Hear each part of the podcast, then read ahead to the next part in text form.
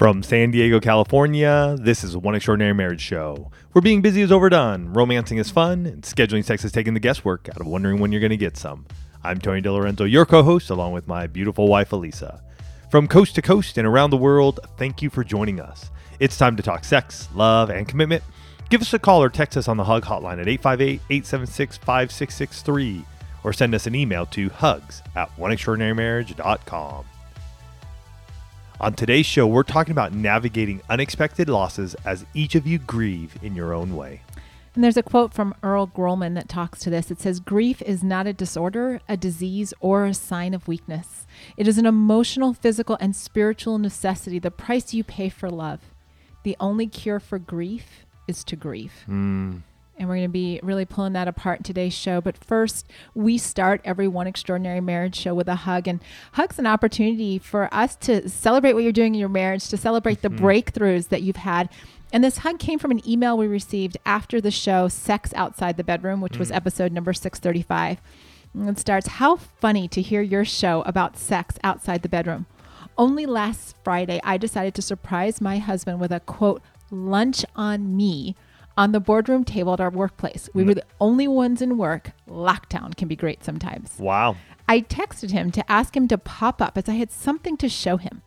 I won't go into the details, but he and I had an amazing time. And not only was it exciting for both of us, but he felt loved and cherished by me and horny." Obviously. Clearly. "Just to add, we have been married for 30 years. Yeah, way to go. Hello. Come on. 30 years. Doing a little light or lunchtime, rendezvous. I was going to say lunchtime delight. Lunchtime delight. There you go.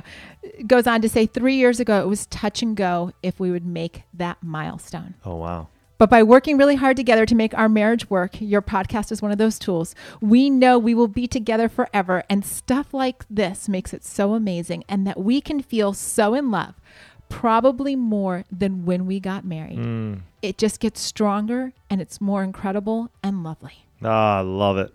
Come on. 30 years. You are never too old to have lunch on your spouse in the middle of the day. Just make sure the doors are locked. That's all I'm going to say that. That's all. That's all I'm going to say. And I love that this wife just really got into that spirit of what can I do? Mm-hmm. Right. That they're just, they're making their sexual intimacy happen when and where they can. Mm-hmm. And that's really the heart behind what can I do? Mm-hmm. Taking advantage of those unexpected and unplanned moments. And as Tony said at the top of the show, we were talking about unexpected, right? We're talking about those unexpected losses and how each of you grieve. And I'll tell you, this type of show is not an easy one to prepare. Grief is a topic that rarely gets, as a society, we're not comfortable talking about grief collectively. Yes. There are some people that are very comfortable talking about it, but collectively as a society, it's a topic that we tend to shy away from. Yeah. We don't know what to say. We don't know how to act. We get all awkward and uncomfortable. And what that actually means is, as we were thinking through the show, is that as married couples, we're probably not as equipped as we need to be to handle the fact that loss is a part of life, right? That because we don't talk about it, because we're not, comfortable with it, that there are times in our lives when these unexpected losses happen and we go into this place of grief. And grief, most simply defined, is deep sorrow, especially that caused by someone's death. And that's often what we think about, the grief after the loss of a loved one. But I do want to say from the outset of this show that, well, maybe your marriage hasn't experienced the death of a loved one. You can grieve for other things that have been lost in your life. For some of you, it may be the loss of a job or a friendship or, dreams that you had for your marriage. And that all puts you into this place of just being in deep sorrow. And part of the reason we're doing this show is because over the last 10 weeks now, we've had 4 unexpected losses that have hit us very dramatically. And, I will tell you, it doesn't matter if we're talking about the loss of a person or we're talking about the loss of relationships or jobs or things like that. Pain is real. Pain is real. And we know that a lot of you, because of the seasons that we've been in, because of what this last year has looked like, you've also dealt with the loss of loved ones. And the truth is, is that when someone dies, there's a shock to our system. You know, when someone who was there suddenly isn't, and there's the impact of that loss and the pain, and then navigating what comes next, because husbands and wives, but more importantly, you and your spouse handle grief differently. Mm-hmm. We all have our own filters. We all have our own experience. And yes, you have someone that you're doing life with, but that doesn't exempt you from the sorrow that you feel when someone has died. It doesn't exempt you from, you know, figuring out what comes next and how to do life. What being married does is it means that you don't have to necessarily figure it out on your own. Yeah. Yeah. It's been a crazy 10 weeks. I gotta say, mm-hmm. For many of you know that my dad passed away 3.5 years ago from cancer. And that was the first time I ever experienced a loss like that in my life. I lost my grandma Blanche. I lost Nanda Mary. But they were my grandparents, and I loved them dearly. But my grandparents weren't those grandparents that I saw every day or every week. I didn't live in the same town. I lived in the same town as Nanda Mary for a number of years when I was younger. But when my dad died, I was a mess. Mm-hmm. It was the first time I experienced grief. And what did you do? How do you get through that? And I realized over time, grieving is different, as Elisa said. Well, come to now, 10 weeks ago, my uncle, my dad's brother, passed away. Mm-hmm. And then on January 4th this year, I got a call unexpectedly that my uncle Guy, and my aunt Patty passed away, and that hit me hard because mm-hmm. that was my other dad's brother. Mm-hmm. And then just last week, we were here at home doing our daily thing, and we got a call from our youngest sharing that one of the teachers and coaches had passed, mm-hmm. and all of those together. So really 3 of them in the last 30 days. And then my other uncle, you know, you take that in 10 weeks. It was a lot. Mm-hmm. It was a lot. And just going through that and understanding, wow. And not just that, like Elisa even said, the grief of losing maybe some relationships. You know, this last year has been, it's been crazy. Right? For many of us. And then you have the election cycle that comes in, and maybe we didn't lose somebody due to death, but maybe we've lost some friends. Maybe we lost even some family members because just don't see eye to eye anymore. Maybe we just, and it's happened here too. So there have been other losses that have come around, even in our own marriage, that we've had to deal with and have experienced here in this last year, and definitely in this last 10 weeks. Mm-hmm. And you know, it's so interesting because grief is this really weird concept, feeling. It's tangible on some level, but on other levels, it almost feels like air, right? You can sense it, you feel it inside of you, but like trying to hold on to it and to do something with it, it's hard. Mm-hmm. And what's so mind-boggling about it, that this powerful emotion, it simply doesn't impact 2 people in the exact same way. And I just want to share, like, even for us, how do you experience grief? So with your aunt and uncles dying, mm-hmm. there's a bit of a removal because they weren't my aunt and uncles, right? So I didn't grow up with them. How about dad? Dad was hard because we were there mm-hmm. when he passed. When I grieve, I tend to get very quiet, and I'm mm-hmm. very introspective. It's not, yes. It's not a very overt. Like, I'm not very verbal. I will journal before I'll talk. Right. And even with the loss of this teacher recently, you know, I find myself, and actually in all the deaths, more in a nurturing, caring mode than when I got my world rocked when our son Andrew died. Mm-hmm. Right. Because that was just, at that point in time, that grief just put me into preservation mode. But everyone since, all of the losses that we've had since then, because it's really impacted, you know, you've been really impacted. Our son was really impacted with the loss of his coach. I have been more in a role of support than than even internally processing for myself. Yeah. Yeah. And I'm on the other hand, I'll cry, and I've been crying. Mm-hmm. And, 'cause that's where I show my emotion, right? This is how I show that hurt and that pain. And I even remember, you know, just showing up to comfort my mom, mm-hmm.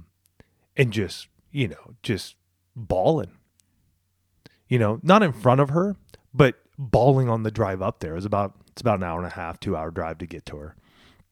And so we experience it differently. Like music for me allows me to grieve. There's something in the words that I get to hear that allows me to just cry and allow that process to begin. Mm-hmm.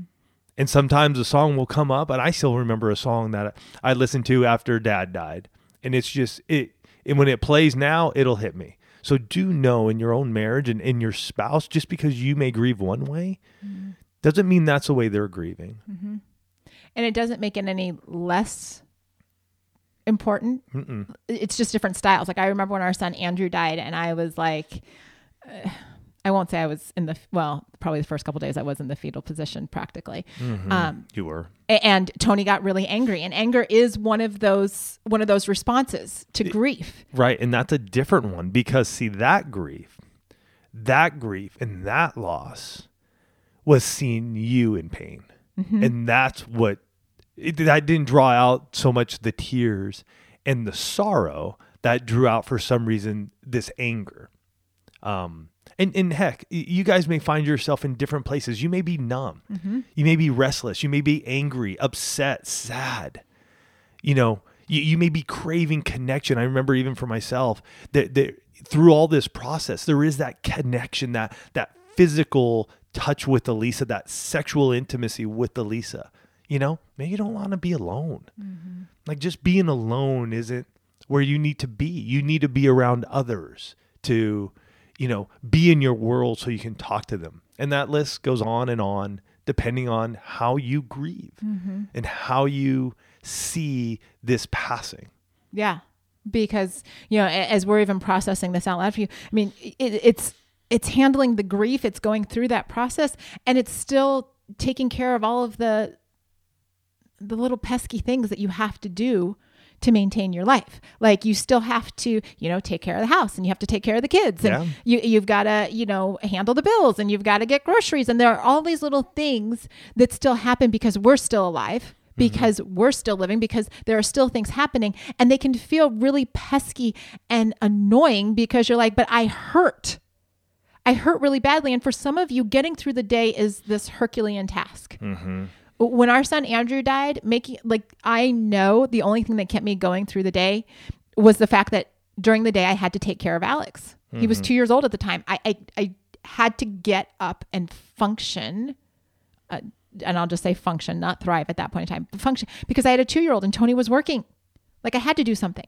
For others of you, you can't do enough during the day because you're just, you know, you're like little busy bee. You're just going from one thing to another because doing so keeps the grief at bay. Mm-hmm. The busier you are, the better, because then you don't have to deal with it. Like Tony said, for him, the tears can be right at the surface in a heartbeat. And for me, in this last, you know, 3 months, it hasn't been that way because I've been in a different place, in a different role in our marriage. For others, you know, and he may look at me, and I'm glad he asked the question, where it can seem that I'm emotionless, you know, that I'm not feeling this deeply. And I hurt for, you know, I hurt for him, and I hurt for Tony for Alex, because I know that they're experiencing stuff. But for me, the tears in this season are not right there at the surface. And I want to keep reiterating that there is no right or wrong way to grieve. Mm-hmm. And it's one of the biggest struggles in marriage, because I will tell you that when our son Andrew died and Tony was not grieving in the exact same way that I was, it actually made me really angry. I thought he was heartless. There were all of these really negative thoughts that went through my head about why isn't he as wrecked as I am? And what I came to realize, thankfully, with the gift of time and space and just healing, is that he had a different experience. Like you said, he hurt because I was hurting. It made him angry that I was in this place of pain.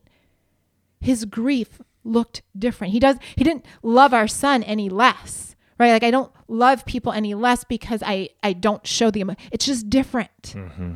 And getting to this place of understanding that grief it's a journey, right? It's not a destination. It's something to work through, not something to park in. Because a lot of times when that loss is real and it's right there, it can feel like, you know what, I'm going to be here forever. And getting into this mindset, even hearing the show, even if you've never experienced this, of going, okay, wait, but what does it look like to know, to be equipped to work through this, to know how you work through it as a couple and how you turn to one another and understand that there are differences as a couple in spite of the pain, in spite of not having the words. And we're going to talk about that after this break. Look, Bumble knows you're exhausted by dating. All the must not take yourself too seriously and 6'1" since that matters. And what do I even say other than, hey? Well, that's why they're introducing an all-new Bumble with exciting features to make compatibility easier, starting the chat better, and dating safer. They've changed, so you don't have to. Download the new Bumble now. This episode is brought to you by Shopify. Whether you're selling a little or a lot, Shopify helps you do your thing, however you cha-ching. From the launch your online shop stage, all the way to the we just hit 1 million orders stage. No matter what stage you're in, Shopify's there to help you grow. Sign up for a $1 per month trial period at shopify.com/special offer, all lowercase. That's shopify.com/special offer. So we're back and we're talking about navigating grief in your marriage. And thinking through where our lives have been, not just in the last 10 weeks, but really, Andrew was 2004 when he died. And, being in that place, looking at the span of time since 2004 and going, okay, what have we learned about the grief process? And you can Google grief process, but we really want to come alongside the two of you and really talk about grieving within the marriage. Yeah. What that looks like, how the two of you can actually be equipped before. Mm-hmm. And do know, I mean, Andrew was 2004, so that's 17 years ago now. So we have gone through different times of grieving. Mm-hmm. 17 years of it. No way, no how do you ever expect it. No way, no how do you know how you're going to respond to it.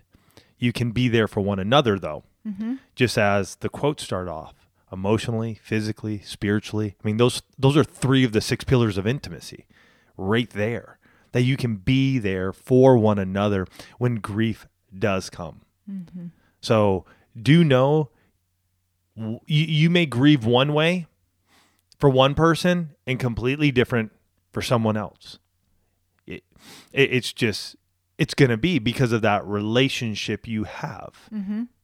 And as you've heard from Elisa and I, how we grieve differently and how we see it. It doesn't mean we're not impacted by the loss. It's just how we are moving through this time of grief. Mm-hmm. And, I want to start by saying that it's so important to build the relationship before you need it. To build the strength in your marriage before you need it. And, it's like, that quotes that, we're talking about the emotional intimacy and even the physical intimacy, because here's the truth about life. Loss, death, all a part of it. Mm-hmm. We're all going to experience it in some way, shape, or form over the course of our married lives. It's going to happen. It's not a matter of if, it's a matter of when and who, right? And so making the investment in your marriage to build your emotional intimacy, to develop the muscle to have hard conversations, to develop the muscle to reach out when your spouse might be putting up walls about something, when they're upset about something, when they're emotional about something, and making that decision, you know what, we're going to figure out how to do this so that when the big stuff happens, we've got that. And I'll tell you, this is where things have been so different, because when our son Andrew died, we didn't know squat about this, you guys. Mm-hmm. We didn't have, we were not in a good place. It was like, I look back now and I'm like, oh, it would have been so much different if we'd known about actually investing in our marriage. I think we would have been better if somebody would have just said, hey, you need to go see a grief counselor. Yeah, nobody said that to us. For goodness sakes. Like, if you have the ability, in most mortuaries, just FYI, like, if it's a close loved one and you're doing a lot of the maybe hands-on helping, the mortuary will have 24/7 grief counseling. Use it. Mm-hmm. I remember after Dad died, getting the card, and the guy there at the mortuary said, hey, if you guys need it anytime, just call. And it sat in my car because I needed to use it. Mm-hmm. So, number one, get grief counseling if you need it. And I would say the majority of us don't know how to deal with grief. We think we do. We think we can. We think we can make it through on our own. And yet we can't. Mm-hmm. And this is one of those times when you need to be intentional and you need to take action and go, what can I do? And probably the best thing you can do is just get on the phone, even if it's just for a half an hour, and cry and let out everything that you need to let out to somebody who can just listen to you and help you walk through the grief. And that goes back to the quote that we started the show with, right? It's grief is not a disorder, a design, or a sign of weakness. It's actually the price that you pay for love. That's right. And so when you're in that space of hurting, right? And you've invested, you've looked at the 6 pillars and you're like, okay, we're going to invest in our marriage. We're going to build these pillars ahead of time. Grief still happens. And so recognizing it, and first of all, like, acknowledge it. The loss of somebody that was important to you, that sucks. Yes. Oh, it's hard. That's miserable. And you don't have to deny it. You get into this place where you start acknowledging it. And, I was talking to some coaching clients the other day, and we were talking about acknowledging the obvious, acknowledging when things are hard, when things suck, when things are miserable. And it's not to get into a place of complaining, but to say, these circumstances are lousy. I didn't want this. I can't tell you how many times I screamed that in my closet after Andrew died. I'm like, I didn't want this pain. Mm-hmm. And as you work through the place of acknowledging, I didn't ask for this. I didn't want this. This isn't fair. And it's okay to say that. Then you start moving into a place of being in touch with yourself and saying, what do I need? Right? Mm-hmm. What do I need from my spouse right now? And for some of you, you're going to be able to verbalize that to your spouse, right? You're going to be able to say, like Tony did, and I've used this, I've shared this with you guys a lot of times. When Tony's dad was dying the month before, and he looks at me one night as we're making the bed, and he's like, I'm going to need more sex this month. And I'm like, I remember thinking, random request. But again, it went to, in that place of grieving, in that place of knowing that something was going to happen, he recognized that he needed more connection. Mm-hmm. And so he asked for it. For some of you, you're going to have to ask your spouse what they need. You're going to have to text them. Do you need me to ask you to go for a walk? Mm-hmm. Right? Do you need me to bring you a cup of tea? You're going to have to put it out there, because they may not actually be able to verbalize what it is that they need. Like Tony said, get professional help. Most of you are not married to folks who are grief counselors. Not saying all, because the one family is huge. So I'm sure there are some of you married to grief counselors, or you are a grief counselor yourself. But by and large, because this is a topic we don't talk about, because death or loss makes us really uncomfortable, having someone, like Tony said, who's trained in this, who's trained in how to listen, who's trained in how to help you process your emotions. I can't tell you how many coaching clients, you guys, I will actually send back to a grief counselor, because they have literally become emotionally constipated because they experienced a loss of a loved one years and years ago, but it's still impacting them. Yeah. And that's something great to bring up as we talk about this in the moment right now. If you've lost somebody in the past and it's been years, and you are still grieving and you're still struggling, please seek grief counseling. Mm-hmm. Go. It's okay This is your year. What can I do? Right now, what you can do is to get in there and get healthy and start walking through the process, even if it's been 3-4 years ago and you haven't let it go yet. You may have lost a spouse and have remarried. Mm-hmm. We know many in the One family who have gone through that. You may have seen a family member commit suicide or whatever it may be, and you're just holding on to it. It's time to let it go. This is your year. What can I do? You know what you can do? You can experience life to the fullest. Yes, grieving can take time. And yet sometimes we can't do this stuff on our own. We can't. We want to. Guys, we want to. I get it. I have been blessed beyond belief that I have other men in my life that when the crap is going down, as it has, that I can reach out to them. And I can go, guys, I'm not doing good. This isn't the best week. It's been tough. I've lost some people I've really loved. And right now, I don't know what to say, do, how to act, where to go. But I know I can come to you and I know I can ask for prayer. Mm-hmm. Get those people around you now. Mm-hmm. Seek them out. Because there are going to be times in your life when you are going to have to dial that phone, send that text message, and reach out for somebody who you know. But it doesn't happen in an instant. Mm-hmm. These relationships I have formed have happened over years. These are men that I know, that I sit down with, I have lunch with, I text them. We get on the phone together. So when things like this happen, I have them around, as well as my beautiful wife, Elisa. But there are just times that I just need to text somebody else for a quick 5-minute deal. I just need to talk to my buddies. Well, and I think you bring up a really, in terms of strategies, and just what does that look like, right? What's the language? What are the supports that you've put into your life? And I want to tell you all, it doesn't just impact the marriage. I actually want to share just a really significant text conversation or text message that happens. So, we've shared in the show that one of Alex's coaches and teachers died. And it was a very unexpected and shocking situation at the school. And, Alex had been spending time with friends in grief and just mourning and remembering the coach. And Friday night we'd gone to bed. Mm-hmm. And Saturday morning, woke up to a family text because we have a group text thread and just him expressing his love and gratefulness that, we're his parents and, it's that amazing feel good text that every mom and dad wants to get. And then I picked up my phone and there was a text message that said in the middle of the night, it said, Mom, I'm really struggling and sad. Mm-hmm. Can we have brunch tomorrow? And I will tell you, if your kids aren't 18 yet, that when they become 18, if they ask you to do anything like that, you're like, I will wipe off my calendar. That's right. Right? If they're out of the house and they come back and they go like, Mom, Dad, yeah, yes. The answer is yes.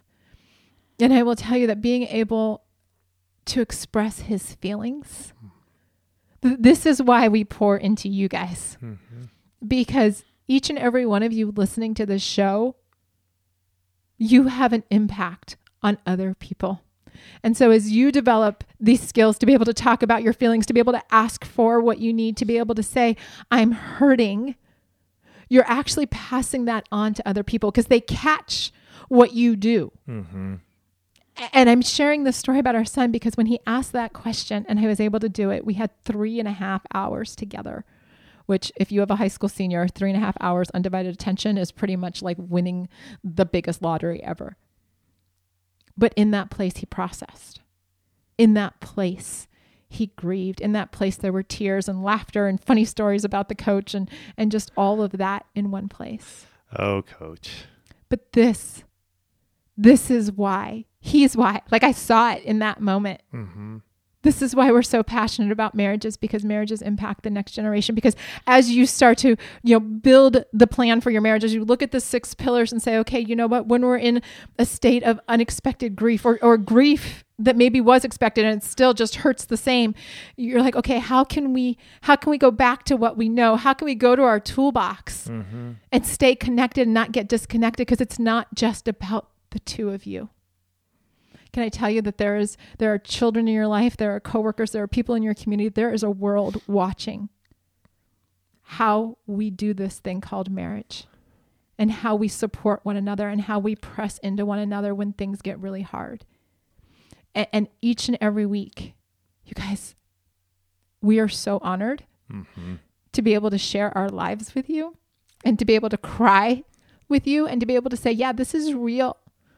Because literally for the last, 10 weeks, we've been in this state, and being able to get behind the microphones and tell you not just what's going on, but to come alongside of you and go, this is our plan, right? Has it sucked? Yes, totally. But everything that we've shared with you today, this is what we've been doing. Yeah.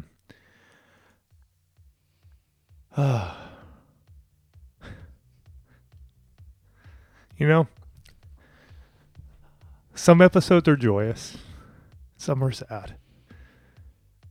It's the seasons of life we'll walk in, and we'll walk together. But do know, no matter what may happen, the sun's going to shine. It's going to come up tomorrow. And the best thing is, as you press into one another, as you press in together in these times when the season is good, when there's joy around, when the sorrow comes and the grief comes, you'll be able to reach out your hand to your spouse and go, you know what? I'm glad we get to do this life together, and I wouldn't want to do it with anyone else. So take time this week. Just love on your spouse. Love on one another. Take this time and celebrate the joy. Celebrate the joys in your life and allow yourselves to grieve the losses, but know you have one another to do it with. And that, you guys, that is something so special and so extraordinary. You guys have yourselves a fantastic week, and we'll catch you next week. Love you guys.